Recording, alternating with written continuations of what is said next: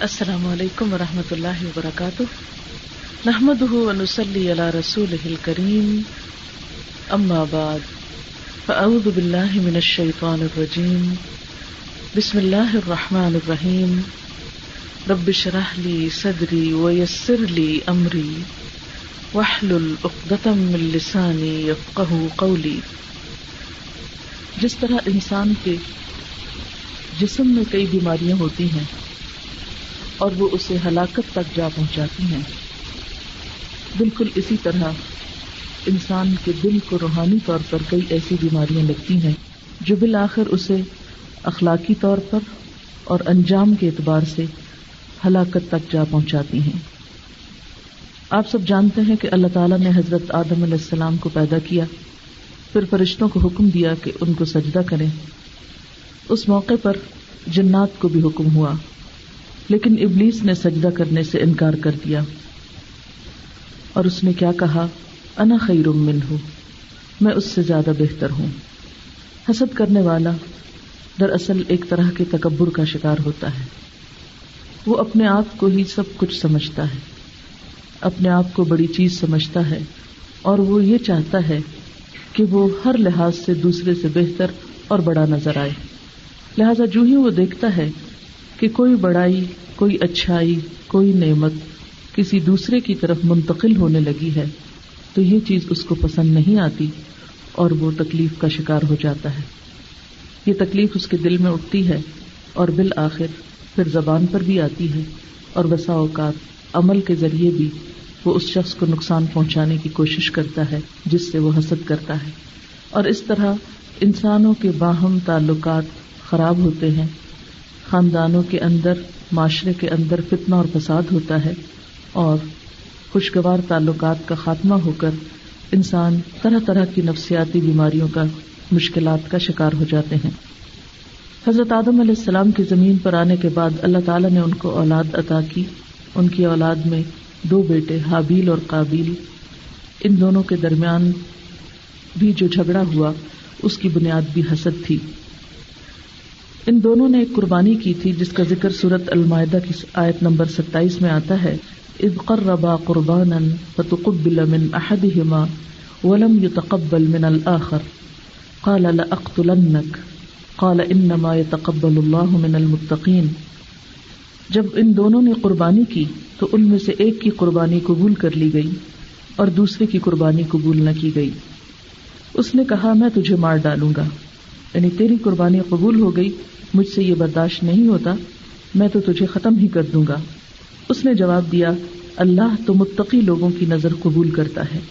اگر تو مجھے قتل کرنے کے لیے ہاتھ اٹھائے گا، تو میں تجھے قتل کرنے کے لیے ہاتھ نہ اٹھاؤں گا۔ گویا، اس قتل کا سبب بھی بنیادی طور پر حسد تھا جو ایک بھائی کو دوسرے بھائی سے ہوا۔ پھر اسی طرح ہم دیکھتے ہیں کہ حضرت یوسف علیہ السلام اپنے بھائیوں کے حسد کا نشانہ بنے تھے۔ جس کے نتیجے میں انہیں کنویں میں پھینکا گیا اور پھر اس کے بعد انہوں نے اپنے اس گناہ کو چھپانے کے لیے طرح طرح کے جھوٹ بھی بولے اور ظلم کا ایک لامت نہ ہی سلسلہ چل پڑا۔ تو آئیے دیکھتے ہیں کہ حسد کی ڈیفینیشن کیا ہے۔ حسد کس کو کہتے ہیں؟ حسد کہتے ہیں کسی صاحب نعمت سے اس کی نعمت کے زائل ہونے کی تمنا کرنا۔ یعنی کوئی بھی شخص جس کے پاس کوئی نعمت ہے، کوئی خوبی ہے اللہ کا کوئی فضل ہے، انعام ہے، کوئی نعمت ہے، تو اس کو برداشت نہ کر سکنا اور یہ چاہنا کہ یہ نعمت یا یہ خوبی اس شخص سے ختم ہو کر رہ جائے۔ یعنی کوئی بھی طریقہ ہو تو دوسرے شخص کو وہ نعمت نہ ملے یا مل چکی ہے تو وہ اس سے ختم ہو جائے اور اگر ختم نہیں ہوتی تو پھر آگے بڑھ کر حاصل خود اسے ختم کرنے کے لیے تدبیریں کرنے لگتا ہے۔ حسد کس سے کیا جاتا ہے؟ گویا دوسرے لفظوں میں ہر صاحب نعمت سے کیا جاتا ہے۔ آپ صلی اللہ علیہ وسلم نے فرمایا، اپنے ارادوں کی تکمیل میں رازداری سے کام لیا کرو، کیونکہ ہر صاحب نعمت حسد کیا جاتا ہے۔ کل نعمت محسود۔ یعنی جس کے پاس بھی کوئی نعمت ہوگی، کوئی نہ کوئی اس کا حاصل ضرور پیدا ہو جائے گا۔ نعمتوں میں مثال کے طور پر مال، اولاد، دنیا میں ملنے والا کوئی عہدہ، رتبہ، مرتبہ، وغیرہ وغیرہ یعنی کوئی بھی چیز جو نعمت میں آتی ہو۔ اور نہ صرف یہ کہ دنیاوی نعمتوں پر، بعض اوقات دین کی نعمت پر بھی حسد کیا جاتا ہے۔ تو ہم دیکھتے ہیں کہ حضور صلی اللہ علیہ وسلم سے حسد جو بنی اسرائیل کی طرف سے ہوا، یہود کی طرف سے ہوا۔ قرآن پاک میں اسی کا ذکر کرتے ہوئے اللہ تعالیٰ فرماتے ہیں، ام الناس على ما آتاهم الله من فضله یا یہ لوگوں سے حسد کرتے ہیں اس پر جو اللہ تعالیٰ نے انہیں اپنے فضل سے عطا کیا ہے۔ یہود کا یہ حسد صرف نبی صلی اللہ علیہ وسلم سے ہی نہیں تھا، بلکہ آپ کے جتنے بھی فالوورز تھے، ان سب سے تھا۔ اور ہم دیکھتے ہیں کہ وہ چودہ سو سالوں میں کم نہیں ہوا، بلکہ آج تک اس کے اثرات دنیا میں نظر آتے ہیں۔ ارشاد باری تعالیٰ ہے، ود کثیر من اہل الكتاب لو يردونكم من بعد ایمانكم كفارا حسدا من عند انفسهم ان اہل کتاب کے اکثر لوگ محض حسد اور بغض کی بنا پر تمہیں ایمان سے ہٹا دینا چاہتے ہیں اور واپس کفر کی طرف پھیرنا چاہتے ہیں۔ یعنی ان لوگوں کا خیال یہ تھا کہ آخری نبی ان کی نسل میں سے آئے گا۔ جب یہ اعزاز انہیں نہیں ملا تو انہوں نے ضد میں آ کر حضور صلی اللہ علیہ وسلم کی نبوت کو پہچاننے کے باوجود بھی انکار کر دیا یعنی اس کو نہیں مانا۔ اللہ سبحان و تعالیٰ قرآن پاک میں فرماتے ہیں یا رفو نہ کما یا رفو نہ ابنا اہم وہ حضور صلی اللہ علیہ وسلم کو اس طرح پہچانتے ہیں جس طرح کوئی شخص اپنے بیٹے کو پہچانتا ہو۔ یعنی جیسے لوگ اپنے بیٹوں کو پہچانتے ہیں، اس طرح یہ آپ کی نبوت کو اور آپ کے نبی ہونے کو پہچانتے ہیں۔ لیکن اس کے باوجود وہ آپ کا انکار کرتے تھے۔ وہ آپ کو نبی نہیں مانتے تھے۔ ابو جہل کے انکار کی بھی ایک بنیادی وجہ یہی بتائی جاتی ہے کہ وہ آپ صلی اللہ علیہ وسلم کی صداقت کا منکر نہیں تھا۔ اس کو مشکل یہ تھی کہ اس کے خیال میں قریش میں سے جو بنو ہاشم کا خاندان تھا، اس کے حصے میں بہت سے اور اعزازات تھے اور اب نبوت بھی ان کے حصے میں آ گئی۔ ان کے خاندان کو چونکہ یہ اعزاز نہیں ملا، اس وجہ سے وہ آپ کو جاننے کے باوجود اور آپ کی نبوت کا دل سے قائل ہونے کے باوجود صرف ضد اور حسد کی بنا پر آپ پر ایمان نہیں رکھتا تھا۔ جب کوئی بھی شخص حسد کا شکار ہو جاتا ہے تو سب سے بڑی مشکل اس کو یہ ہوتی ہے کہ وہ حق کے قبول کرنے اور کسی چیز کے اعتراف سے محروم ہو جاتا ہے اور یہ انکار خود اس کے اپنے لیے نقصان دہ ہوتا ہے۔ حضرت زکری علیہ السلام کی ایک روایت آتی ہے، کہتے ہیں کہ اللہ تعالیٰ نے فرمایا حاسد میری نعمت کا دشمن ہے اور میرے فیصلے پر غصہ کرتا ہے اور جو کچھ میں نے اپنے بندوں کے درمیان تقسیم کر دیا ہے، وہ اس سے خوش نہیں۔ یعنی حاسد کا عمل اللہ تعالیٰ کو کیوں ناپسند ہے؟ کیونکہ حاسد اللہ کی تقسیم پہ راضی نہیں۔ کسی بھی شخص کو کسی نعمت کا ملنا کیا ہے، دراصل اللہ تعالیٰ کا فیصلہ ہے۔ مثلاً اگر کسی کو شکل و صورت اچھی ملی ہے، تو اس میں اس شخص کا اپنا ذاتی کمال تو نہیں۔ کہ آپ اس سے حسد کریں۔ وہ تو اللہ تعالیٰ نے اس کی ایسی شکل بنائی۔ اسی طرح اگر کسی کو اللہ نے اولاد سے نوازا ہے تو یہ بھی اللہ تعالیٰ کی ایک نعمت ہے۔ اور اسی طرح باقی نعمتوں کا بھی حال ہے۔ تو جو شخص حسد کرتا ہے، وہ دراصل اللہ تعالیٰ سے ناراضگی کا اظہار کرتا ہے اور اللہ کے فیصلے پر راضی نہیں ہوتا۔ لہذا یہ گناہ پھر ایک کبیرہ گناہ بن جاتا ہے۔ اب یہ کہ ہم حسد کو کیسے پہچان سکتے ہیں؟ یعنی ابھی تک تو ہو سکتا ہے ہم سوچتے ہوں کہ فلاں شخص مجھ سے یا فلاں فلاں سے حسد کرتا ہے، لیکن مسئلہ اس وقت تک حل نہیں ہوگا جب تک ہم اپنے اندر کا جائزہ نہیں لیں گے اور خود کو نہیں پہچانیں گے۔ کہ کہیں یہ بیماری ہم کو تو نہیں لگی ہوئی، کہیں کسی طرح ہم تو اس کا شکار نہیں، کیونکہ یہ کبیرہ گناہ بھی ہے اور ہمارے اپنے لیے انتہائی نقصان دہ بھی ہے۔ ہر انسان کے اندر کسی نہ کسی درجے پر تھوڑی یا زیادہ وقتی طور پر یا مستقل طور پر یہ بیماری ضرور لگتی ہے، یا اس کا غبار اور اثر ضرور آتا ہے۔ اس لیے جو ہی ایسی چیز آئے دل میں، تو اس کو عمل میں لانے سے پہلے اس کا خاتمہ کر دینا چاہیے، اس کا علاج کر لینا چاہیے۔ یعنی حسد ایک تو دل میں ہوتا ہے اور پھر وہ بعد میں عمل میں ڈھل جاتا ہے اور انسان اس کے مطابق کاروائی کرنا شروع کر دیتا ہے، ایکشن لینے لگتا ہے۔ تو اس سے پہلے کہ ہم اس کے پریشر میں آ کر کوئی ایکشن لیں اور کسی غلط طرف چلے، اس کو وہیں سے ہی دور کر دینا چاہیے۔ اپنے آپ کو پہچاننے کے لیے اپنے آپ سے ایک سوال کیجیے کہ جب بھی میں کسی کے پاس کوئی اچھی چیز دیکھتی ہوں، تو میرے دل کا حال کیا ہوتا ہے؟ کیا میں دل سے اس پر خوش ہوتی ہوں؟ یا میرے دل میں کوئی کڑھن یا جلن یا گھٹن ہوتی ہے کہ یہ چیز اس کو کیوں مل گئی؟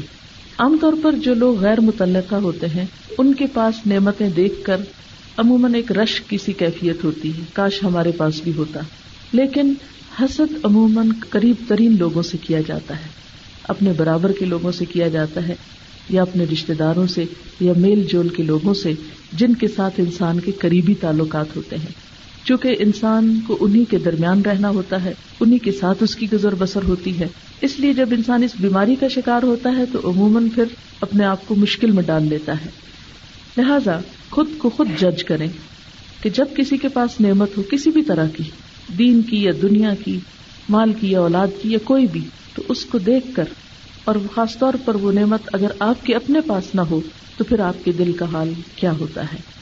اسی لیے ہمیں کیا حکم دیا گیا ہے کہ جب بھی ہم کسی صاحب نعمت کے پاس نعمت دیکھیں تو ہم اس کو اس پر مبارکباد دیں۔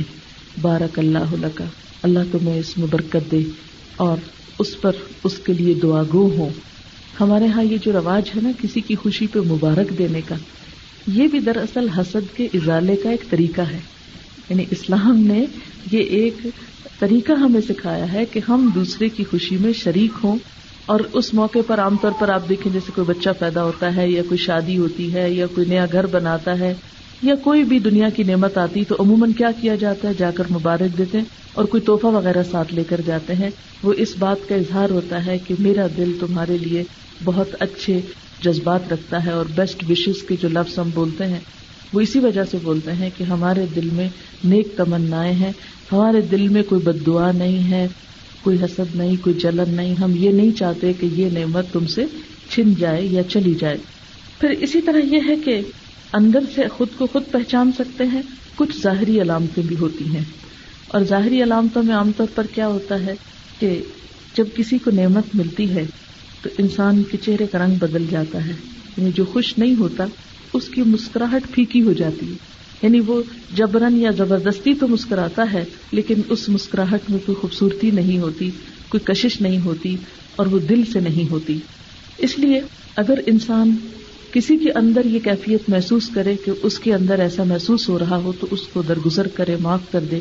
لیکن اگر اپنے اندر ایسی چیز محسوس ہو رہی ہو تو پھر اپنے آپ کو اسپیئر نہ کرے، چھوڑے نہیں، جب تک کہ اپنا علاج نہ کر لے۔ ان شاء اللہ آگے میں علاج کے کچھ طریقے بتاؤں گی۔ پھر اسی طرح یہ ہے کہ حاصل کے اندر کچھ اور اخلاقی خرابیاں بھی نظر آتی ہیں۔ مثلاً یہ کہ حاصل لوگ عموماً اپنے منہ میاں مٹھو بنے رہتے ہیں، اپنی تعریفیں بہت کرتے ہیں۔ کیونکہ تکبر کی پیداوار ہے نا، انہوں نے خود کو منوانا ہوتا ہے۔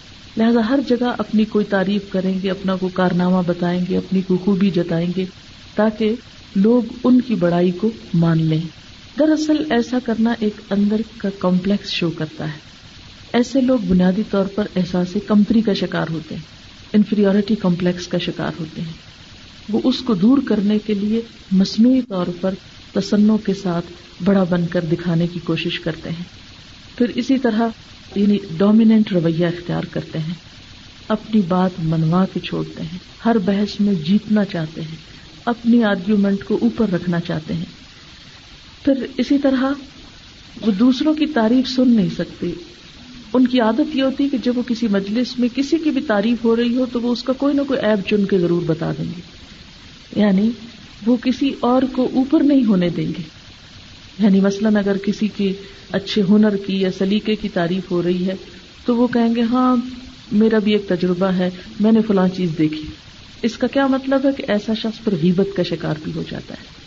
اور بعض اوقات جب غیبت سے تسلی نہیں ہوتی تو بہتان تراشی کا بھی شکار ہو جاتا ہے۔ یعنی اگر کوئی سچی بات اس میں خرابی کی نہیں ملتی، تو بعض اوقات جھوٹی بات کہیں سے تراش لیتا ہے اور اس طرح وہ بہتان اور ساتھ جھوٹ بھی اس میں شامل ہو جاتا ہے۔ تو اس سے آپ اندازہ لگائیں کہ ایک خرابی جو ہے، وہ ایک چین بن گئی بہت سی خرابیوں کا۔ اس لیے اپنی اصلاح کے لیے ضروری ہے کہ خود کا جائزہ لے کر اس مرض کو اندر سے کنٹرول کرنے کی کوشش کی جائے۔ پھر اسی طرح ایسے لوگوں کی ایک اور عادت یہ ہوتی ہے کہ ہر وقت دوسروں سے خود کو کمپیئر کرتے رہتے ہیں۔ یعنی ہر وقت ایک کمپیرزن کسی نفسیات میں مبتلا رہتے ہیں۔ مثلاً کوئی شخص اپنی بات سنا رہا ہے تو وہ ضرور اس موقع پہ اپنی مثال دیں گے۔ یعنی اگر کوئی اپنے بچے کی بات کرے تو وہ اپنے بچے کی شروع کر دیں گے۔ اگر کوئی اپنی پراپرٹی کرے تو وہ اپنی کسی چیز کی شروع کر دیں گے۔ تو یہ بھی ایک احساس کمپنی ہی کا حصہ ہوتا ہے۔ ایسے لوگوں کے پاس کوئی تعمیری بات، کوئی لوگوں کی خیرخواہی کی یا بھلائی کی یا اچھی نصیحت کی یا اچھے مشورے کی یا اچھی رہنمائی کی کوئی بات نہیں ہو سکتی۔ تو امت مسلمہ کو تو اللہ تعالیٰ نے پیدا ہی اس لیے کیا تھا کہ وہ لوگوں کے اندر خیر کو عام کرے، لوگوں کا بھلا کرے۔ دین کی تو تعریف ہی کیا ہے کہ ادین و ان نصیحا دین تو ہے ہی خیر خواہی کا نام۔ تو جو شخص حقیقی معنوں میں دین دار ہوتا ہے، جس کو ریلیجس آپ کہہ سکتے ہیں، وہ اسلام کی نظر میں ہر ایک کا خیر خواہ ہوتا ہے، وہ ہر ایک کا بھلا چاہتا ہے۔ پھر اس کے پاس اتنی فرصت نہیں ہوتی کہ وہ بیٹھ کر لوگوں کی چھپی ہوئی برائیاں اور خامیاں اور ڈھکی ہوئی چیزیں کھول کھول کر مجلسوں میں ڈسکس کرے۔ یہ کسی بھی شخص کے ایک بیڈ ٹیسٹ کی علامت ہے کہ جو دوسروں کی خوشی پہ تو خوش نہیں ہوتا، ان کی نعمت پر تو مطمئن نہیں ہوتا، لیکن ان کی برائیوں کو اس لیے ضرور ڈسکس کرتا ہے کہ انہیں ذلیل و خوار کر سکے۔ ایسا شخص جو دوسروں کے ساتھ ایسا کرتا ہے، بظاہر وہ دوسروں کا نقصان کرتا ہوا محسوس ہوتا ہے، لیکن حقیقت میں وہ اپنا ہی نقصان کر رہا ہوتا ہے۔ حسد کی کچھ بنیادی وجوہات ہوتی ہیں، ایک وجہ تو دل کی تنگی ہوتی ہے۔ یعنی ایسے لوگ چھوٹے دل کے ہوتے ہیں۔ اب دیکھیں نا کہ جب چھوٹا گلاس ہوتا ہے تو اسے پانی بہت تھوڑا آئے گا۔ اسی طرح جن لوگوں کے دل چھوٹے ہوتے ہیں، ان کے دل میں اتنی گنجائش نہیں ہوتی کہ وہ اپنے سوا کسی اور کی خوشی کو بھی خوشی مانے یا کسی اور کی بڑائی کو ایکسپٹ کر لیں یا کسی اور کی نعمت کا بھی اعتراف کر لیں، وہ پھر دل کی اپنی گھٹن اور تنگی کی وجہ سے وہ دوسری کی نعمت پر خوش نہیں ہو سکتے۔ لہذا یہ جو دل کی گھٹن اور تنگی ہے، یہ ایک طرح سے انسان کے لیے سزا ہے۔ یہ انسان کے لیے ایک طرح سے عذاب ہوتا ہے۔ ایسے لوگ خود کو خود ٹارچر کرتے رہتے ہیں، خود کو خود تکلیف دیتے ہیں۔ جب دل وسیع ہوتا ہے، دل بڑا ہوتا ہے، کہ دوسروں کے غم بھی انسان اپنے اندر ڈالے، دوسروں کی خوشیوں کو بھی انسان ایکسپٹ کر لے۔ تو جو لوگ خود کو ٹارچر دیتے رہتے ہیں، وہ خوش اس میں ہوتے ہیں جب دوسرے کو بھی ٹارچر ہو۔ جو خود مطمئن نہیں ہوتے کنٹینٹ نہیں ہوتے، پھر وہ دوسروں کو بھی خوش نہیں دیکھ سکتے۔ لہذا ان کی کوشش نوئنگلی یا ان نوئنگلی کانشیسلی یا انکانشیسلی یہ ہوتی ہے کہ وہ دوسروں کو بھی کسی طرح تکلیف دیں۔ آپ نے دیکھا ہوگا کہ کچھ لوگ سڈسٹ ہوتے ہیں۔ ان کے اندر ایک خاص نفسیاتی بیماری ہوتی ہے کہ انہیں اس وقت سکون ملتا ہے جب وہ دوسرے کو تکلیف میں دیکھتے ہیں۔ یعنی یا تو یہ ہے کہ آپ دوسرے کی خوشی پہ خوش جب آپ دوسرے کی خوشی پہ خوش نہیں ہوتے تو پھر آپ ایک نیگیٹو انسان ہوتے ہیں۔ آپ پھر اس وقت خوش ہوتے ہیں جب کسی کو تکلیف ہوتی۔ اس لیے پھر دوسرے کو تکلیف دے کے ذلیل کر کے پھر اپنے آپ کو مطمئن کرنے کی کوشش کرتے ہیں یا خوش ہونے کی کوشش کرتے ہیں اور پھر اس کے لیے تمنا کیا کرتے ہیں کہ دوسرے کی نعمت چھن جائے۔ حسد کی آپ یوں سمجھے کہ تین قسمیں ہیں۔ ایک بڑی قسم تو یہ ہے کہ جس میں انسان دوسرے کی نعمت کے چھننے کی خواہش کرتا ہے، خواہ وہ ہمیں ملے یا نہ ملے۔ یعنی اس کی سب سے بڑی تمنا یہ ہوتی کہ دوسرے کے پاس نہ رہے۔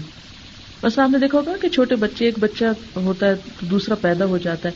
جب وہ چھوٹے بچے کو ماں گود میں لیتی ہے تو جو بڑا بچہ ہوتا ہے، عموماً کھیل رہا ہوتا ہے، جب وہ دیکھتا ہے کہ ماں نے چھوٹے کو اٹھایا تو آ کے وہ دھکا دیتا ہے، بس اس کو نہ اٹھاؤ۔ وہ یہ نہیں چاہتا کہ مجھے اٹھاؤ، وہ کہتے بس اس کو نہیں اٹھاؤ۔ یعنی اس کو یہ ماں نہیں ملے، مجھے ضرورت ہے یا نہیں ہے۔ ایسے ہی جو نیگیٹو تھنکنگ والے لوگ ہوتے ہیں، وہ بعض حاصل اس قسم کے ہوتے ہیں کہ انہیں صرف اس سے دلچسپی ہوتی ہے کہ دوسرے کے پاس نعمت نہ ہو۔ یہ ضروری نہیں کہ انہیں خود بھی چاہیے ہوتی، کیونکہ بعض اوقات ان کے اپنے پاس ہوتی ہے لیکن وہ یہ چاہتے ہیں کہ یہ صرف ہمارے پاس ہو، اس میں کوئی اور شریک نہ ہو، کسی دوسرے کے لیے یہ نہ ہو۔ اس لیے وہ دوسرے سے چھننے کی تمنا کرتے رہتے ہیں۔ مثلاً قرآن پاک کی عکایت میں آتا ہے، ودو لو تک فرون کما کا فرو پتکون سوا وہ چاہتے ہیں کہ تم بھی کفر کرو، جس طرح انہوں نے کفر کیا، تو اس طرح پھر سب برابر ہو جاؤ۔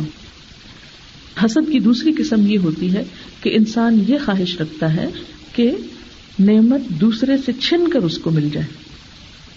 یعنی اسے یہ نہیں کہ دوسرے کو کیوں ملی ہے اسے یہ ہوتا ہے کہ مجھے کیوں نہیں ملی۔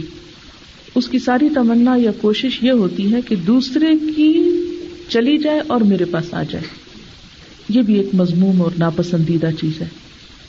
پھر تیسری قسم یہ ہوتی ہے کہ کسی کی نعمت دیکھ کر یہ خواہش کرنا کہ اگر اسے ملی ہے تو مجھے بھی مل جائے۔ اس کو رشک کہتے ہیں اور یہ پسندیدہ ہے۔ یعنی اگر آپ دیکھتے ہیں کہ کسی کے پاس کوئی اچھی چیز ہے، کسی نے کوئی اچھا کپڑا پہنا ہوا ہے یا کسی کا اچھا گھر ہے یا کسی کی کوئی بھی اچھی چیز ہے، کوئی اچھی جاب ہے، کسی بھی طرح اس کے پاس کوئی نعمت ہے، آپ جب یہ تمنا کرتے ہیں کہ اللہ مجھے بھی دے، تو ایسا کرنا برا نہیں ہے۔ کیونکہ قرآن پاک میں آتا ہے بس اللہ من فضلی اللہ سے اس کے فضل کا سوال کرو۔ اللہ تعالی سے اس کا فضل مانگو۔ دنیا کی نعمتیں ہوں یا آخرت کی نعمتیں؟ جتنی بھی مانگو کہ اللہ کے خزانوں میں کبھی نہیں وہ دے سکتا ہے۔ لیکن یہ قدرتی بات ہے کہ انسان عام طور پر اپنی ضروریات کو بھی نہیں جانتا ہوتا، یا اپنی خواہشات کو بھی ڈسکور نہیں کر سکتا کہ وہ چاہتا کیا ہے۔ یہ اس وقت ابھر کے سامنے آتی ہیں، یہ اس وقت انسان ان کو پہچانتا ہے جب وہ چیز کہیں اور دیکھتا ہے۔ مثلاً عام طور پر جب آپ شاپنگ کرنے کے لیے جاتے ہیں، تو آپ کو یاد نہیں ہوتا کہ آپ کو کیا کیا چاہیے۔ جو جو چیزیں دیکھتے جاتے، پھر آپ کو یاد او مجھے تو یہ بھی چاہیے تھا، یہ بھی چاہیے تھا۔ بالکل انسانی معاملات میں بھی یہی ہوتا ہے۔ آپ کو بھولا ہوا ہوتا ہے کہ مجھے کچھ چاہیے، لیکن جب آپ کسی کے پاس دیکھتے ہیں تو آپ کو ایک دم خیال آ جاتا ہے، میرے پاس کیوں نہیں ہے؟ ایسے میں آپ اللہ تعالیٰ سے دعا کر سکتے ہیں کہ اللہ تعالیٰ مجھے بھی یہ چیز عطا کر۔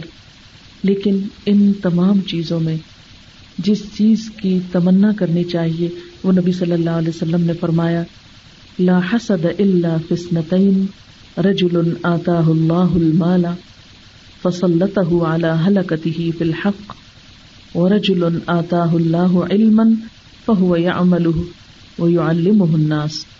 آپ نے فرمایا کہ حسد جائز نہیں ہے، یہ رش کے معنوں میں ہے۔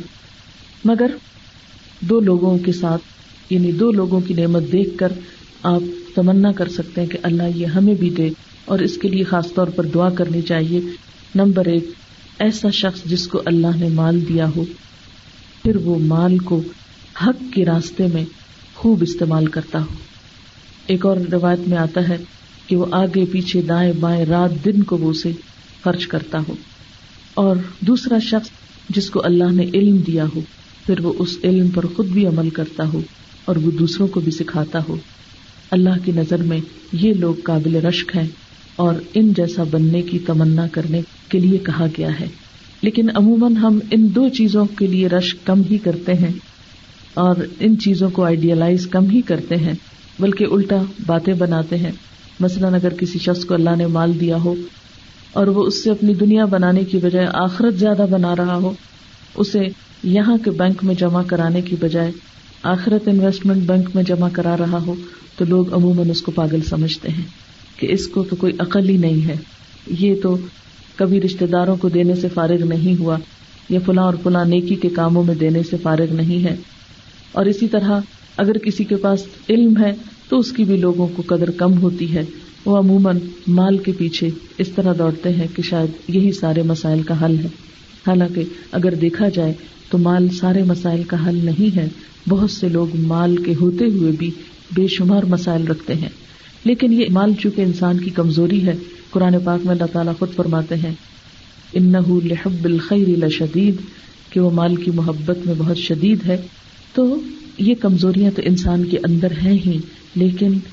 ہمارا امتحان بھی یہی ہے کہ ان کا علاج کر کے، جیسے آپ دیکھیں کہ مختلف لوگ مختلف طرح کی بیماریاں یا کمزوریاں رکھتے ہیں جسمانی طور پر۔ پھر ہم کیا کرتے ہیں؟ ہم معلوم کر لیتے ہیں کہ ہمارے اندر کس چیز کی کمی ہے۔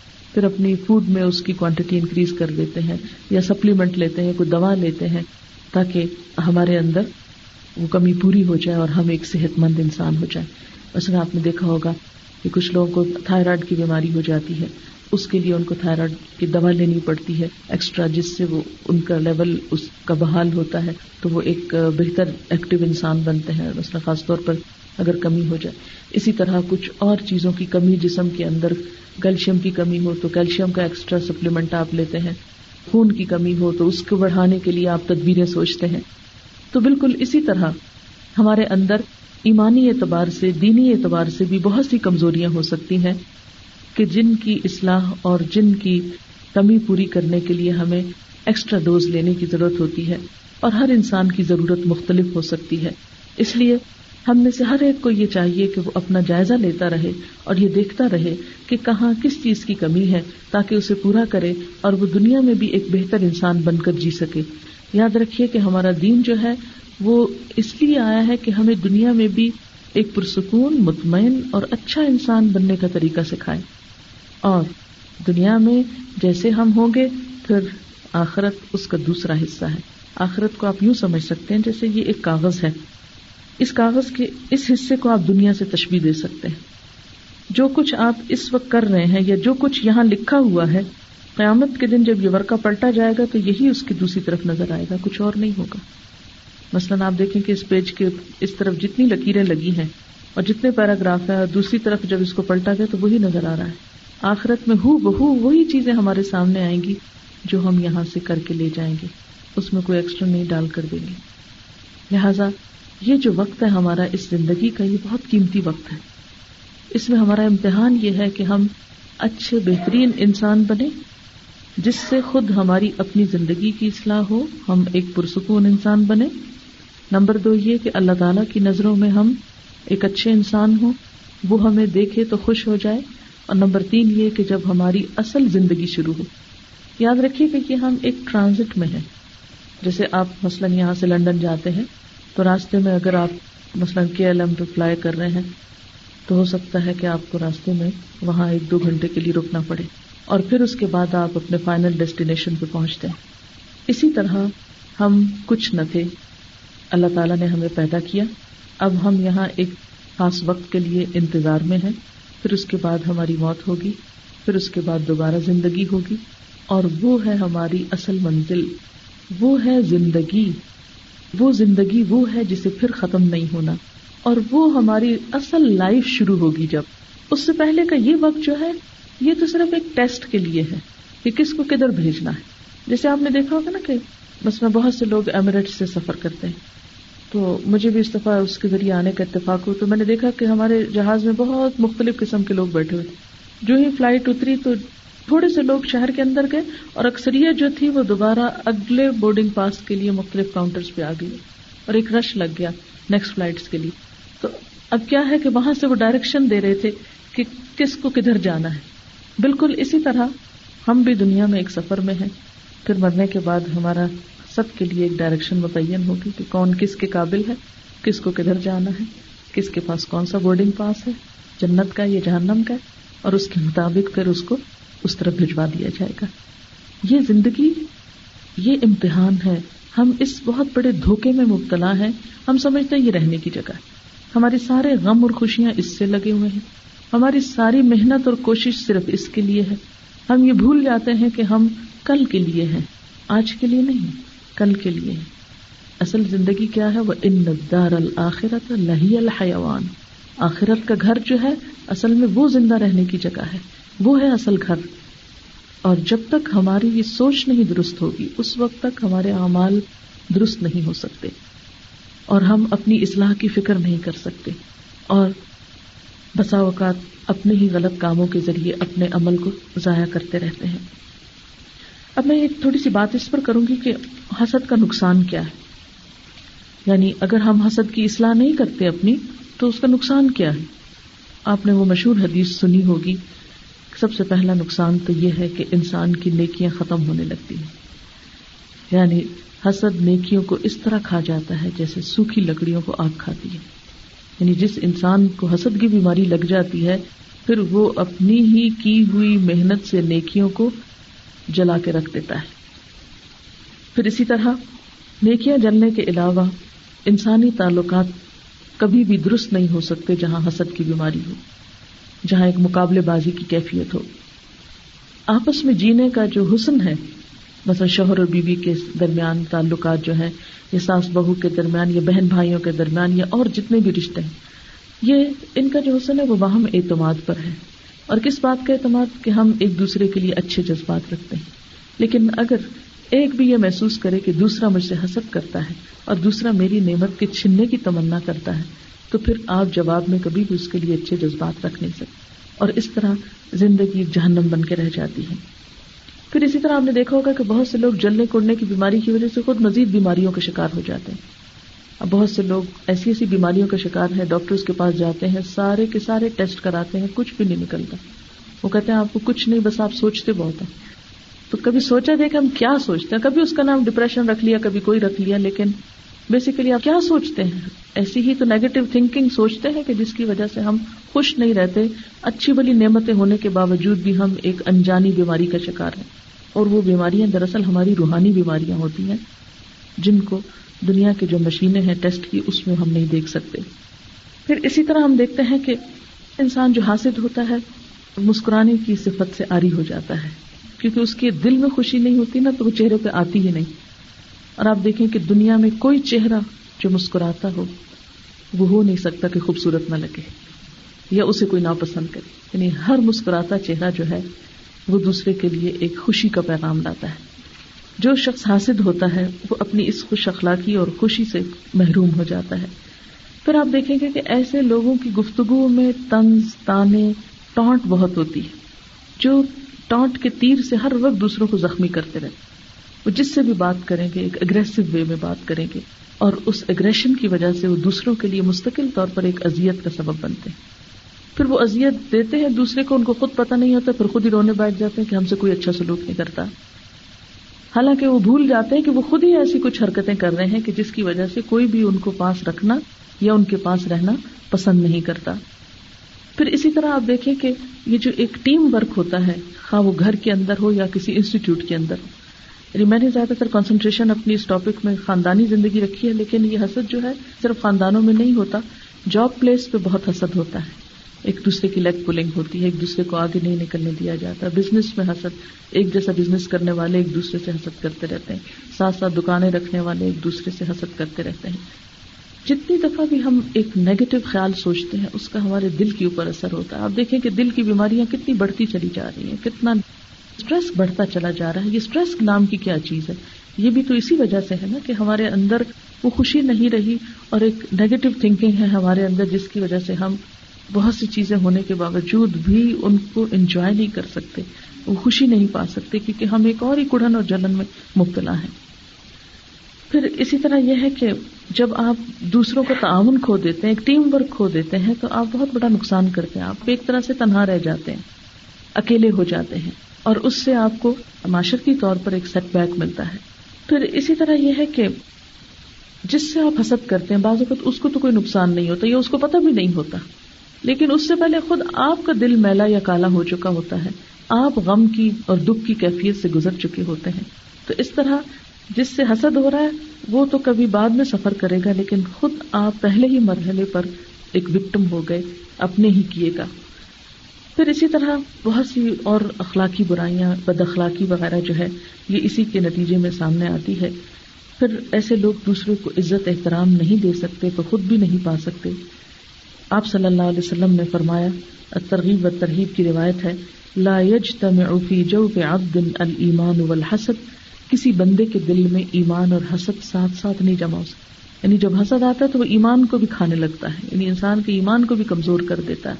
اور پھر جب ایمان نہیں ہوتا تو بہت سی خرابیاں پھوٹ نکلتی ہیں پھر انسان کے اندر سے، حتیٰ کہ قتل و غارت تک پہ نتیجہ جا پہنچتا ہے۔ جیسے حضرت یوسف علیہ السلام کے ساتھ ہوا یا حابیل کے ساتھ ہوا۔ اسی طرح خونی رشتوں کی بے حرمتی ہوتی، قطع رحمی ہو جاتی ہے۔ اور آپ کو معلوم ہے کہ نبی صلی اللہ علیہ وسلم نے فرمایا کہ جس قوم کے اندر قطع رحمی ہوتی، اس پر اللہ کی رحمت نازل نہیں ہوتی۔ ایک اور جگہ پر آتا ہے، لا يدخل الجنت قاطع رحم۔ رحم یا رشتے داریوں کو کاٹنے والا جنت میں داخل نہ ہو سکے گا۔ یعنی بعض اوقات بھائی بھائی سے کٹ جاتا ہے، بہن بہن سے کٹ جاتی ہے۔ کیونکہ اس قسم کی بیماریاں جو ہے وہ انسان کو لگی ہوتی ہیں۔ نیکیوں کی بربادی ہوتی ہے۔ آپ نے فرمایا کم الحسد ان الحسد کل الحسنات کما کل النار الحطب. یہ ابو داود کی روایت ہے کہ خبردار حسد سے بچنا، کیونکہ حسد نیکیوں کو اس طرح کھا جاتا ہے جیسے آگ لکڑیوں کو کھا جاتی ہے۔ اور آپ خود سوچیں کہ ایک نیکی جو ہے وہ کرنا کتنا مشکل ہوتا ہے۔ ایک نماز ہی کو دیکھ لیں کہ اس کو پڑھنا کتنا مشکل کام ہے۔ انسان وضو کرتا ہے، اپنے کام کا چھوڑتا ہے، نیند آرام چھوڑتا ہے محنت کرتا ہے، پھر جا کر ایک عبادت ہوتی ہے اور اس کے بعد انسان اٹھ کے کسی سے حسد شروع کر دے اور وہ ساری نماز کا صفایا ہو جائے۔ تو اس انسان نے کیا پایا؟ کیا حاصل کیا؟ پھر اسی طرح یہ ہے کہ اس سے دین کی خرابی ہے۔ نبی صلی اللہ علیہ وسلم نے فرمایا، دب الیکم دا الامم قبلکم الحسد والبغضاء ہی الحالکہ۔ لا اقول تحلق الشعر ولكن تحلق الدین۔ تمہاری طرف پچھلی قوموں کی بیماریاں حسد اور بغض سراج کر آئیں گی۔ جو مونڈ ڈالیں گی، جو بالکل جیسے سر کو شیو کرتے ہیں نا، اسی طرح سر کو مونڈنے کے لیے لفظ استعمال ہوتا ہے کہ ہی الحالقہ، وہ تو مونڈ ڈالیں گی۔ میں یہ نہیں کہتا کہ بالوں کو مونڈ دینے والی ہیں، بلکہ یہ تو دین کو مونڈ دینے والی یعنی وہاں دین رہ ہی نہیں سکتا جہاں حسد آ جاتا ہے۔ یعنی جن لوگوں کے اندر یہ چیز آتی ہے، ان کے تو پھر دین کا صفایا ہو جاتا ہے۔ عملی طور پر بھی نیکیاں کھائی جاتی ہیں اور ویسے بھی نیکی کا کوئی کام کرنے کے لیے دماغ خالی نہیں ہوتا۔ پھر اسی طرح شیخ سادی فرماتے ہیں کہ میں مدرسہ نظامیہ میں پڑھتا تھا۔ ایک شاگرد مجھ سے حسد کرتا تھا۔ میں نے اپنے استاد سے شکایت کی کہ جب بھی میں حدیث بیان کرتا ہوں تو میرا فلاں ساتھی مجھ سے حسد کرتا ہے۔ استاد نے کہا، تمہارے ساتھی نے حسد کر کے اگر اپنے لیے جہنم کا ایک دروازہ کھولا تو تم نے چگلی کر کے اپنے لیے جہنم کا دوسرا دروازہ کھول لیا۔ ظاہر ہے کہ اس کے بعد بدگمانی شروع ہو جاتی یا کم وزن ان اکرب الحدیث۔ پتہ نہیں وہ کرتا ہے یا نہیں کرتا، لیکن وہ انسان کو ایک وہم لاحق ہو گیا، پھر اس کے بعد جا کے شکایتوں کا دروازہ کھل گیا۔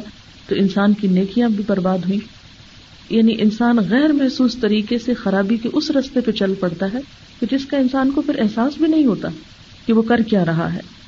پھر اسی طرح یہ ہے کہ آپ صلی اللہ علیہ وسلم نے یہ بھی فرمایا، دو بھوکے بھیڑیے بکریوں کو اتنا نقصان نہیں پہنچا سکتے جس قدر مال کی ہرس اور حسد مسلمانوں کے دین کو برباد کرنے والا ہے۔ یعنی بھیڑیا جو ہے وہ بکریوں کا دشمن ہوتا ہے، اگر ایک گلے میں دو بھیڑیے چھوڑ دیے جائیں، بھوکے ہوں، تو وہ چیر پھاڑ کے ان کو رکھ لیں۔ پر وہ اتنا بڑا نقصان نہیں ہوگا جتنا ان لوگوں کی طرف سے دین کو پہنچے گا جو حسد کا شکار ہوتے ہیں۔ اور افسوس کے ساتھ یہ کہنا پڑتا ہے کہ بعض اوقات بڑے اچھے، نیک، نمازی لوگ، بہت دین والے لوگ جو ہوتے ہیں، وہ ایسی بعض چیزوں کا شکار ہو جاتے ہیں کہ جس کی وجہ سے وہ ایک دوسرے کی جڑیں کاٹتے رہتے ہیں، ایک دوسرے کی مخالفت کرتے رہتے ہیں اور اچھے کام میں بھی دوسرے کو بلا وجہ کریٹیسائز کرتے رہتے ہیں، جس سے دوسروں کا امیج بھی خراب ہوتا ہے اور اپنی نیکیاں بھی برباد ہوتی ہیں اور صرف شیطان کے خوش ہونے کے سوا کوئی چیز حاصل نہیں ہوتی۔ پھر اسی طرح ایسے لوگوں کے اعمال قبول نہیں ہوتے۔ حدیث میں آتا ہے، ہر سوموار اور جمعرات کو انسانوں کے اعمال اللہ تعالیٰ کے سامنے پیش کیے جاتے ہیں۔ اللہ تعالیٰ اس دن میں سوائے مشرقین کے باقی لوگوں کی بخش فرما دیتا ہے۔ لیکن جن دو آدمیوں کے درمیان کینا کپٹ ہوتا ہے، ان کی مغفرت نہیں فرماتا اور فرماتا ہے کہ ان دونوں کو ابھی روکے رکھو۔ یعنی ان کے اعمال ابھی روکے رکھو۔ یہاں تک کہ یہ دونوں آپس میں میل ملاپ کر لیں۔ یہ صحیح مسلم کی روایت اور مرتا امام مالک نے بھی اس کو روایت کیا ہے۔ پھر اسی طرح یہ کہ یہ منافقت کی بھی علامت ہے، کیونکہ انسان اندر سے کچھ اور باہر سے کچھ۔ بعض لوگ کیا ہوتا ہے کہ اندر سے جل کوڑ رہے ہوتے ہیں، دانت پیس رہے ہوتے ہیں اور اوپر سے تعریف اور خوشامد کر رہے ہوتے ہیں۔ تو یہ ایک ڈبل اسٹینڈرڈ ہے نا؟ یعنی چونکہ دل کی بیماری اور منافقت ہے، فی قلوب مرد فزاد اللہ مردا ان کے دلوں میں بیماری ہے جسے اللہ نے اور بڑھا دیا، تو جو منافقت کی بیماری ہے، اس سے تو پھر سو اور بیماریاں اخلاقی اور روحانی پوٹتی ہیں۔ پھر اسی طرح یہ ہے کہ حسد کرنے والا دوسروں کو بھی گناہوں میں انوالو کر لیتا ہے۔ یعنی اس کی کڑن اس وقت تک چین نہیں پاتی جب تک وہ دوسروں کو بھی بٹھا کے، تمہیں پتا چلا فلاں کے یہ ہوا، فلاں کی ایسی بات ویسی۔ یعنی وہ اوروں کو بھی ساتھ انوالو کر کے ان کا بھی ایمان خراب کرتا ہے۔ اور ایک بری مجلس کو جنم دیتا ہے، جس میں دوسروں کے لیے بدمزگی کے سوا کچھ نہیں ہوتا۔ پھر اسی طرح یہ ہے کہ حسد سے بچا کیسے جائے؟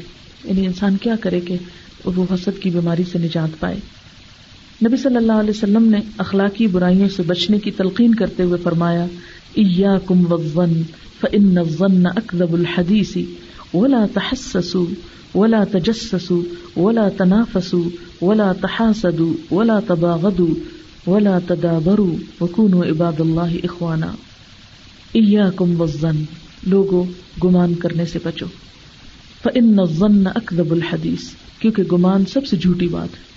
یعنی دوسرے کے بارے میں محض خیال سے، قیاس آرائی سے کام لینا. میرا خیال ہے کہ اس نے ایسا کیا ہوگا. میرا خیال ہے فلاں ایسا ہے اور ویسا ہے. ولا تحسسوا. اور ٹوہ نہ لگاؤ، ولا تجسسو تجسس نہ کرو۔ یعنی جب انسان کو برا گمان ہو، تو پھر اس کے بعد وہ ٹو نہ لگانا شروع کر دے، تجسس نہ کرنا شروع کر دے۔ اولا تنافسو اور ایک دوسرے سے تنافس نہ کرو یعنی ایک دوسرے کے ساتھ جیسے وہ ایک مقابلہ بازی ہوتی ہے۔ ولا تحاسد ایک دوسرے سے حسد نہ کرو۔ ولا تباغد آپس میں بغض نہ رکھو۔ ولا تدابرو اور ایک دوسرے سے پیٹ نہ پھرو، کیونکہ جب حسد ہوتا ہے، پھر انسان دوسرے کو ملنا بھی نہیں چاہتا۔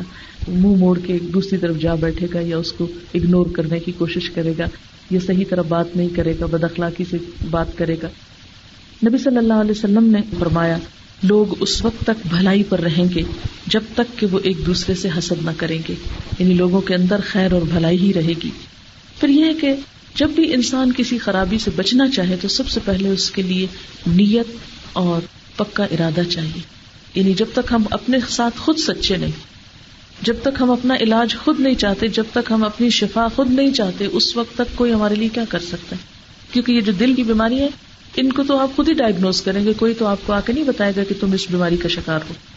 لہذا، نیت کے ساتھ پھر دوسری چیز یہ ہے کہ اللہ تعالیٰ سے دعا کرے کہ اللہ تعالیٰ یہ ہمارے دل سے بیماری نکال دے۔ اس کے لیے ہمیں دعا بھی سکھائی گئی ہے رب نغفر لنا ول اخوان الذین سبقونا بالایمان ولا تجعل في قلوبنا غلا للذین آمنوا. ربنا انك رؤوف الرحیم اے ہمارے پروردگار، ہمیں بخش دے۔ اور ہمارے ان بھائیوں کو بھی جو ہم سے پہلے ایمان لا چکے یعنی جو نیکی میں سبقت کر چکے۔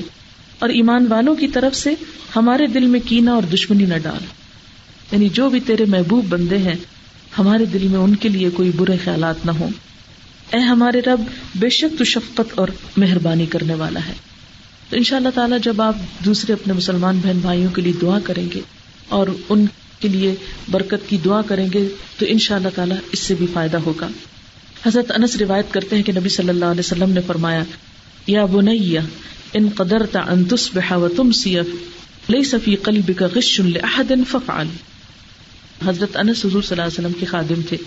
دس سال کے تھے تو ان کی والدہ ہاتھ پکڑ کر لے آئی اور کہنے لگی اے اللہ کے رسول صلی اللہ علیہ وسلم، میرا یہ بیٹا لکھنا جانتا ہے، یہ آپ کی خدمت کرے گا. اور پھر جب تک حضور صلی اللہ علیہ وسلم زندہ رہے، وہ آپ کے ساتھ رہے اور وہ روایت کرتے ہیں کہ آپ صلی اللہ علیہ وسلم نے مجھے کبھی کسی بات پہ ڈانٹا نہیں اور کبھی یہ نہیں کہا کہ یہ کیوں نہیں کیا اور یہ کیوں کیا۔ بہرحال بہت ہی اچھا معاملہ تھا حضرت انس کے ساتھ حضور صلی اللہ علیہ وسلم کا۔ تو آپ ان کی تربیت بھی کرتے فرمایا کہ اے میرے بیٹے، اگر تم اس بات پہ قادر ہو کہ صبح اور شام اس طریقے پر کرو کہ تمہارے دل میں کسی کے لیے کوئی کینا نہ ہو، تو تم ایسا ہی کرو۔ گویا صبح شام احتساب کرنے کی ضرورت ہے۔ یعنی ہر روز جب انسان سوئے تو دیکھے کہ اس کے دل میں کسی کے لیے کوئی برا تو نہیں، اور اگر ہے تو اپنے آپ کو انالیس کرے، دعا مانگے اور پرسکون نیند سوئے۔ کیونکہ حاصل پرسکون نہیں سو سکتا۔ جب آپ اٹھتے ہیں تو ہوتا ہی کہ جس کے ساتھ آپ کی کوئی کھٹ پٹ ہوتی ہے تو آنکھ کھلتے ہی پہلا خیال اس چیز کا آتا ہے۔ یعنی وہ انسان کے ذہن پہ غالب ہوتی ہے نا۔ تو اس وقت انسان پھر دن کے آغاز میں اللہ تعالیٰ سے توبہ استغفار کر کے اپنی اصلاح کی کوشش کرے۔ پھر یہ ہے کہ انسان اس بات کو سوچے کہ حسد کو چھوڑنے سے مجھے کیا ملے گا؟ یاد رکھیں کہ اس کی قیمت جنت ہے۔ جب آپ اپنے اندر سے یہ چیز نکالیں گے تو ان شاء اللہ تعالیٰ جنت کی راحتیں پائیں گے۔ قرآن پاک میں جنت والوں کی صفت بتائی جاتی ہے۔ وہ نذانہ معافی سدور اخوان اللہ سر متقابلین ان کے دلوں میں جو رنجش اور کینا تھا، ہم سب کچھ نکال دیں گے۔ وہ بھائی بھائی بنے ہوئے ایک دوسرے کے سامنے تختوں پر بیٹھے ہوں گے۔ یعنی جنت کی خوبی اور حسن یہ ہے کہ وہاں کے رہنے والوں کے دل میں ایک دوسرے کے لیے کوئی میل نہ ہوگا۔ ایک اور میں آتا ہے وہ نذانہ معافی سدور تجری من تحت الانہار اور جو کچھ ان کے دلوں میں کوئی کینا وغیرہ تھا، اس کو ہم دور کر دیں گے اور ان کے نیچے نہریں جاری ہو رہی ہوں گی۔ اور آپ کو معلوم ہے کہ یہ کیسے ہوگا کہ جنت میں کوئی جا نہیں سکے گا جب تک اس کا دل صاف نہ ہو جائے۔ اس کو جنت سے پہلے ایک پل ہے، اس پر روکا جائے گا اور ان کے دلوں کو دھو دیا جائے گا۔ پھر اس کے بعد ان کے لیے جنت کے دروازے کھلیں گے اور وہ اندر جائیں گے۔ تاریخ میں آتا ہے کہ بیر معنا کے واقعے کے بعد امر بن امیہ نے غلطی سے دو آدمیوں کو دشمن سمجھ کر ہلاک کر دیا۔ حالانکہ وہ معاہد تھے، انہیں قتل نہیں کیا جا سکتا تھا۔ خبر سن کر آپ کو خود بہت دکھ ہوا۔ لیکن یہ ہے کہ اب ان کی دیت ادا کرنا تھی تو میسا کے مدینہ کی روح سے دیت میں یہود بھی شریک تھے۔ آپ صلی اللہ علیہ وسلم چند صحابہ کو لے کر بنو نذیر کے پاس گئے۔ انہوں نے آپ کو مکان کے سہن میں بٹھا دیا۔ آپ دیوار سے ٹیک لگا کر بیٹھ گئے اور باہر آ کر آپ کے قتل کے مشورے کرنے لگے۔ اور ایک یہودی کہنے لگا، کون ہے جو مکان کی چھت سے جا کر چکی کا ایک پارٹ آپ پر گرائے کہ آپ یہیں پر ہی ختم ہو جائیں؟ تو آپ کو بذریعہ وہی اس برے ارادے کی خبر دے دی گئی اور آپ وہاں سے اٹھ گئے اور مسجد کی طرف روانہ ہو گئے اور صحابہ کو بھی آپ نے راستے میں یہود کے اس برے ارادے سے مطلع کیا اور اسی وجہ سے پر بنو نذیر کو جلا وطن کر دیا گیا تھا۔ پھر اسی طرح ہم دیکھتے ہیں کہ خیبر کی فتح ہونے کے بعد جو مرحب سردار تھا وہاں کا اس کی بیٹی نے آپ کو دعوت پہ بلایا اور کہا کہ کون سا گوشت پسند ہے آپ کو؟ یہ تک معلوم کر لیا، پھر اس کے اندر زہر ملا کے آپ کو کھلایا۔ جب پتہ چل گیا تو کہنے لگے کہ ہمیں یہ معلوم تھا کہ اگر آپ سچے نبی ہوئے تو آپ پر زہر اثر نہیں کرے گا۔ لیکن یہ کہ ایک اور صحابی تھے جن کا نام بشر بن برا تھا، انہوں نے اس کو کھا لیا اور ان کی وہاں پر دو دن کے بعد وفات ہو گئی۔ پھر اسی طرح یہ ہے کہ یہود نے آپ پر جادو کیا تھا اور جادو کے ذریعے آپ کو نقصان پہنچانے کی کوشش کی تھی۔ جس کا واقعہ ہم احادیث کی کتابوں میں دیکھتے ہیں۔ تو حسد کے نتائج میں کیا ہوتا ہے؟ قتل ہوتا ہے۔ دوسرے کو مختلف طریقے سے نقصان پہنچانا ہو سکتا ہے۔ اگر اللہ کے رسول صلی اللہ علیہ وسلم جیسے نیک انسان کے ساتھ جو معصوم تھے، لوگوں نے، اور وہ بھی کون تھے؟ وہ بھی اپنے وقت کے اپنے آپ کو مسلمان ہی سمجھ، اہل کتاب تھے۔ ہاں؟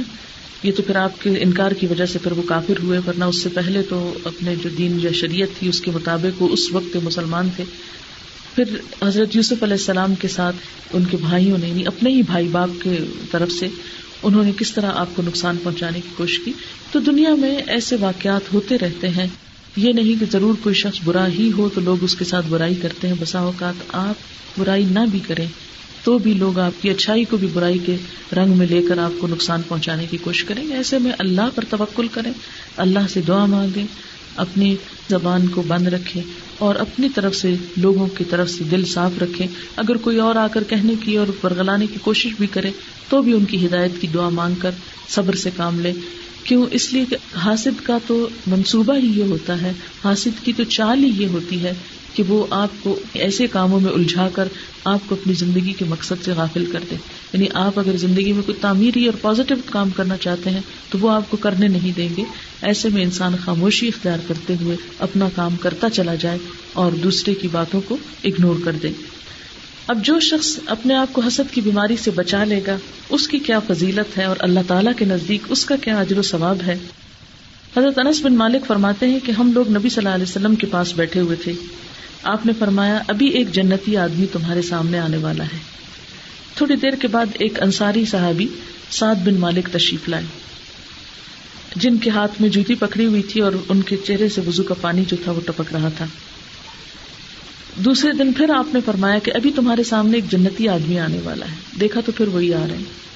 تیسرے دن پھر آپ نے فرمایا کہ ابھی تمہارے پاس ایک جنتی آدمی آئے گا اور پھر دیکھا تو تیسرے دن پھر وہی آ رہے ہیں۔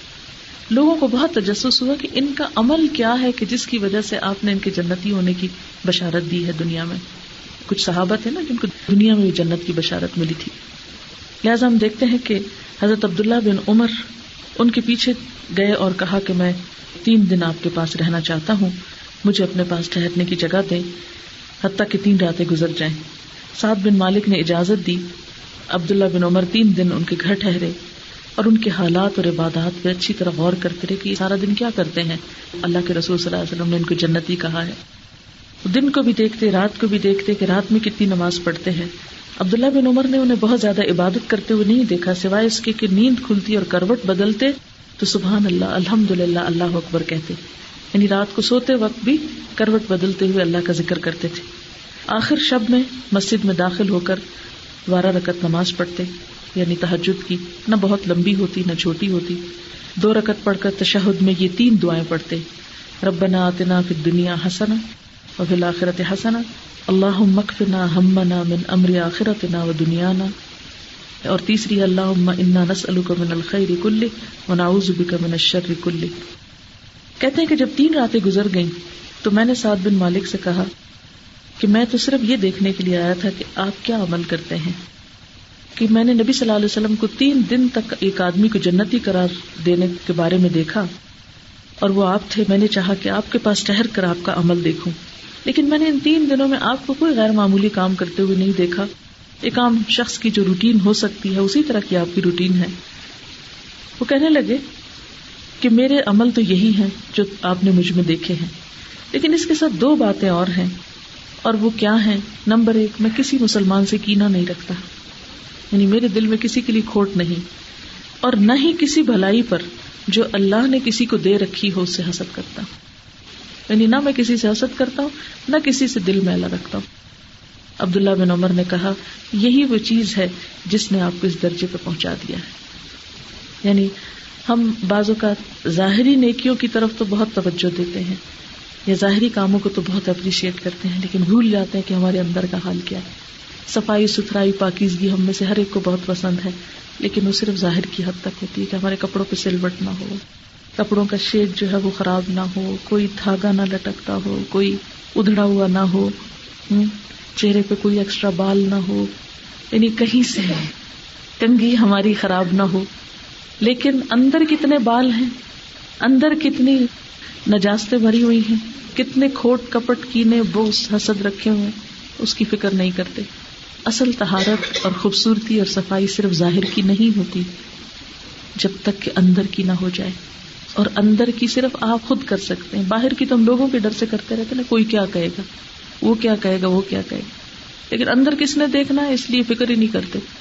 جیسے بہت سے لوگ گھر کے اندر کے حصے کی صفائی نہیں کریں گے، ڈرائنگ روم وغیرہ بہت سارے لوگوں نے دیکھنا ہے۔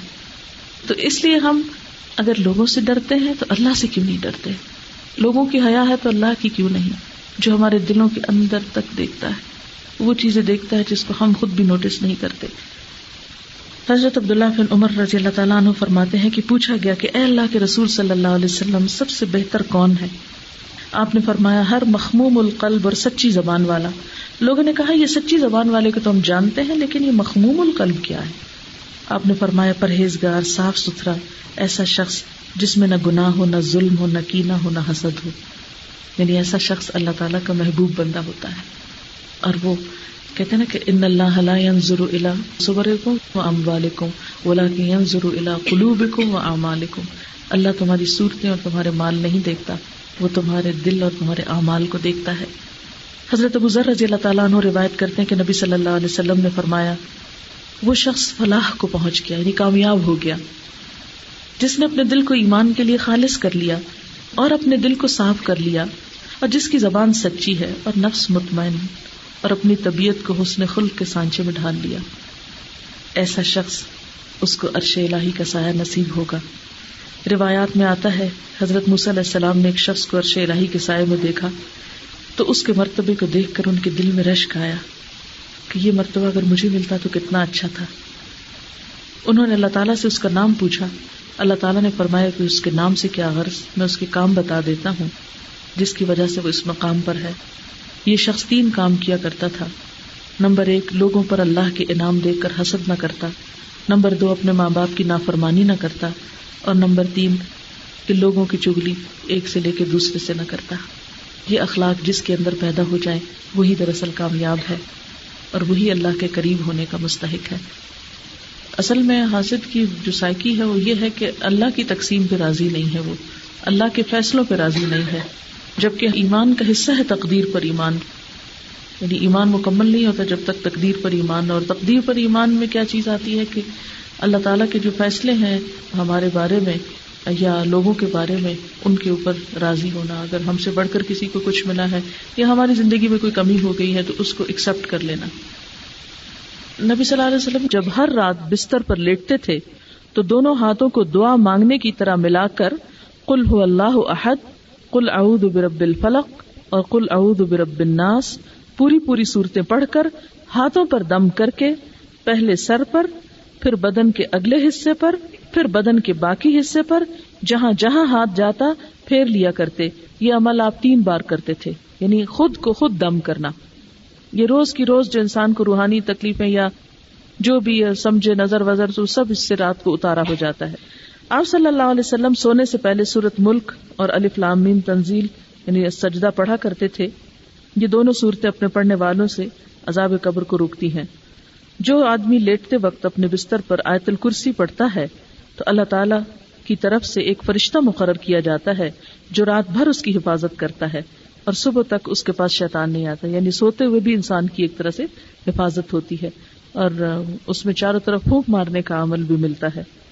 سورت البقرہ کی آخری دو آیات سونے سے پہلے پڑھنے والے کو اللہ تعالیٰ تمام آفتوں سے محفوظ رکھتے ہیں۔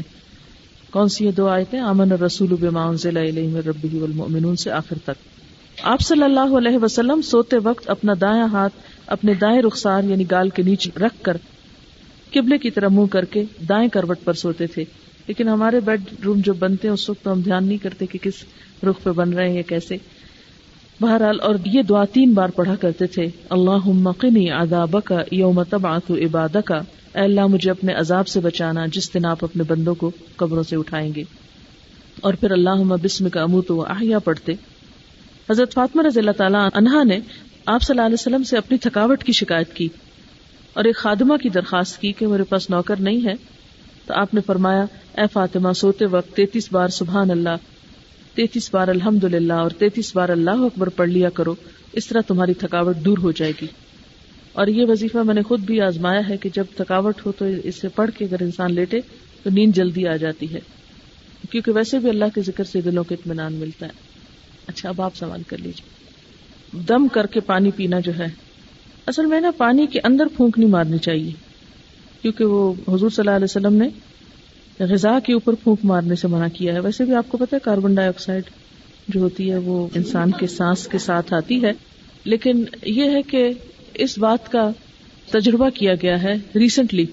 جاپان میں شاید ایک ریسرچ ہوئی ہے یہ کہ ان لوگوں نے پانی کو سامنے رکھ کے اس پر اچھے الفاظ پڑے اور پھر اس کے جو کرسٹلس تھے اس کی مائکرو تصویریں لی آپ کو پتا نا جب انسان بولتا ہے نا تو اس کے منہ سے کچھ لہریں نکلتی ہیں نا، آپ کریں تو ویوز ہوتی ہیں۔ وہ ویوز جو ہیں، وہ ٹریول کرتی ہیں، دوسرے کے کان تک جاتی ہیں، یا اگر سامنے کوئی پانی رکھا ہے یا کچھ تو اس پر بھی جاتی ہیں، اس پر بھی اثرات ہوتے ہیں۔ سارے ماحول پہ ایک طرح سے اثر ہوتا ہے۔ تو انہوں نے ان کرسٹلس پر خوبصورت تصویریں دیکھی جب اچھے الفاظ بولے گئے۔ اور بہت ہی بھدی قسم کی، بلکہ وہ انٹرنیٹ پہ وہ تصویریں بھی میرے پاس آئی میں نے ان کے پرنٹ نکالے بھی اور اپنے اسٹوڈینٹس کو دکھائے۔ کہ جب اچھے لفظ بولے گے تو اس طرح لگا جیسے پھولوں جیسی تصویریں بنی۔ اور جب خراب لفظ بولے گے تو یہ لگتا ہے جیسے سیاہی کا دھبا لگ جاتا ہے نا۔ اس طرح دھبا پڑا ہوا تھا۔ تو پانی کے اوپر اگر دم وغیرہ اس طرح کیا جائے، جیسے بوٹل کے اندر ہے یا کچھ، تو بعض لوگ اس طرح کا عمل کرتے ہیں۔ کئی ممانعت تو نہیں آئی اور میرے خیال ہے کہ اس کے اوپر اثر بھی ہوتا ہوگا۔ بہتر تو یہ ہے کہ انسان ایسی تمام موقع پر وہ آیات پڑھ لے، لیکن جیسے چھوٹے بچے یا کوئی بیمار ہے، دم کیا جا سکتا ہے۔ کہیں اس طرح کی ممانت نہیں، اگر کلام جو ہے وہ اللہ تعالیٰ کا ہے، کیونکہ قرآن پاک میں یہ بات تو آتی ہے کہ اس میں شفا ہے یعنی قرآن پاک جو ہے، اور اس میں خاص طور پر صورت الفاتحہ جو ہے۔ ایک کیسٹ میں لائی ہوں، جادو، حقیقت اور علاج۔ اگر یہ آپ سن لیں تو ان شاء اللہ آپ کی تسلی ہو جائے گی۔ اور اس کے ساتھ ہی میرا خیال ہے کہ وہ جو مصنون عمل ہے وہ بھی کسی کارڈ میں ہوں کہ مجھے نہیں معلوم کہ کوئی ایسی چیز آئی ہے یا نہیں آئی۔ لیکن عبداللہ بن عبد العزیز بن باز کی کتاب ہے، اردو ترجمہ اس کا ہوا ہوا جادو ٹونے کا علاج۔ تو اس میں مصنون طریقے بتائے ہوئے ہیں اور آیات وغیرہ بھی ہیں۔ اور جادو کی بنیادی طور پر حقیقت یہی ہے کہ اچھے الفاظ انسان کے دل پر اچھا اثر کرتے ہیں، تو جو برے الفاظ ہوتے ہیں وہ انسان کو تکلیف دیتے ہیں۔ تو کلام کی اپنی ایک تاثیر ہوتی ہے۔ کیونکہ یہ بات ثابت ہے کہ جو کچھ بھی ہم بولتے ہیں نا، وہ ضائع نہیں ہوتا، وہ محفوظ ہو جاتا ہے۔ اب جب وہ محفوظ ہوتا ہے تو اگر اس کو کسی خاص نیت کے ساتھ یا کسی خاص ڈائریکشن کے ساتھ کسی خاص شخص کے اوپر اثر انداز کرنے کے لیے استعمال کیا جائے تو اس کا بھی اثر ہوتا ہے۔ چلے دعا کر لیتے ہیں۔ سبحان اللہ والحمد للہ ولا الہ الا اللہ واللہ اکبر ولا حول ولا قوة الا باللہ العلی العظیم۔ اللہم صلی علی محمد وعلى آل محمد کما صلیت علی ابراہیم۔ وعلى آل ابراہیم انک حمید مجید اللہم بارک علی محمد وعلى آل محمد کما بارکت علی ابراہیم وعلى آل إبراهيم إنك حميد مجيد. ربنا آتنا في الدنيا حسنة وفي الآخرة حسنة وقنا عذاب النار. ربنا لا تزغ قلوبنا بعد إذ هديتنا وهب لنا من لدنك رحمة إنك أنت الوهاب. ربنا هب لنا من أزواجنا وذرياتنا قرة أعين وجعلنا للمتقين إماما. یا حی یا قیوم برحمتک نستغیث لا إله إلا الله، أنت الحليم الكريم. سبحان الله رب العرش العظيم. والحمد لله رب العالمين. رب نسألك موجبات رحمتك. وأزائم مغفرتك والغنيمة من كل بر والسلامة من كل إثم لا تدع لنا ذنبا إلا غفرته ولا هما إلا فرجته ولا حاجة هي لك ردا اللہ قدیتہا یا ارحم الراحمین یا اللہ پاک، جو کچھ بھی پڑھا گیا ہے، اپنی رحمت سے قبول فرما۔ جو بات تیری مرضی کے مطابق ہوئی ہو، ہمیں اس پہ عمل کی بھی توفیق عطا فرما۔ اگر لا علمی میں نادانی میں کوئی بات زبان سے ایسی نکل گئی ہو جو اللہ تعالیٰ آپ کو پسند نہ آئی ہو، تو ہم سب کو اس سے دور کر دے اور ہمیں اس رستے کی ہدایت دے جو تیرا پسندیدہ راستہ ہو۔ یا اللہ، تو ہمارے دل میں اپنی محبت پیدا کر دے اور اپنی محبت کو ہر چیز کی محبت سے زیادہ کر دے۔ یا اللہ، ہمارے دل میں اپنی کتاب کی محبت پیدا کر دے، اپنے حبیب محمد صلی اللہ علیہ وسلم کی سچی محبت پیدا کر دے، جو ہمارے ایمان کا تقاضا ہے۔ یا رب العالمین، یا رحم الراحمین تو ہمیں اسلام پر فخر عطا فرما۔ ہمیں مسلمان ہونے پر جو جھجک یا شرمندگی ہوتی، یا اللہ اس سے ہمیں بچا لے۔ یا رب العالمین، تو ہمیں ایسے اعمال کی توفیق دے جس سے تو راضی ہو جائے۔ یا رب العالمین، اس گھر پر اپنی خیر و برکت نازل فرما۔ یا اللہ، ہماری بہن کو اور بھائی کو صحت اور تندرستی عطا فرما۔ انہیں اپنے بچوں کی بہترین خوشیاں نصیب فرما۔ یا رب العالمین، انہیں اس کا بہترین جزائے خیر عطا فرما۔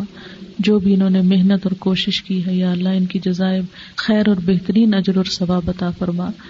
اس مجلس کو، اس کام کو ان کے لیے صدقہ جاریہ بنا دے۔ جتنی بہنیں یہاں تشریف لائی ہیں، ان سب کے آنے کی محنت بھی یا اللہ قبول فرما۔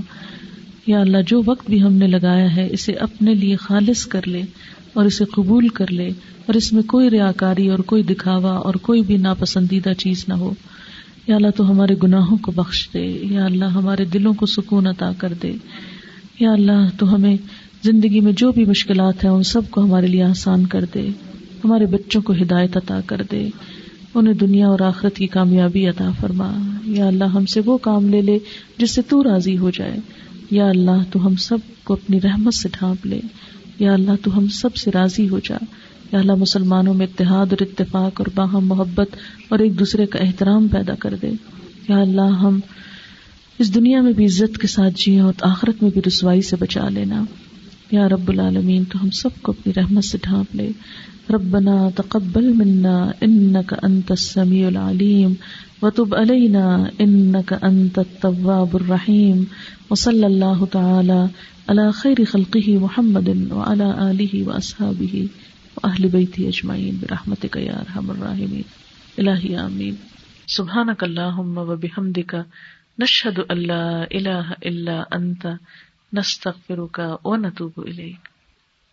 السلام علیکم و رحمۃ اللہ وبرکاتہ۔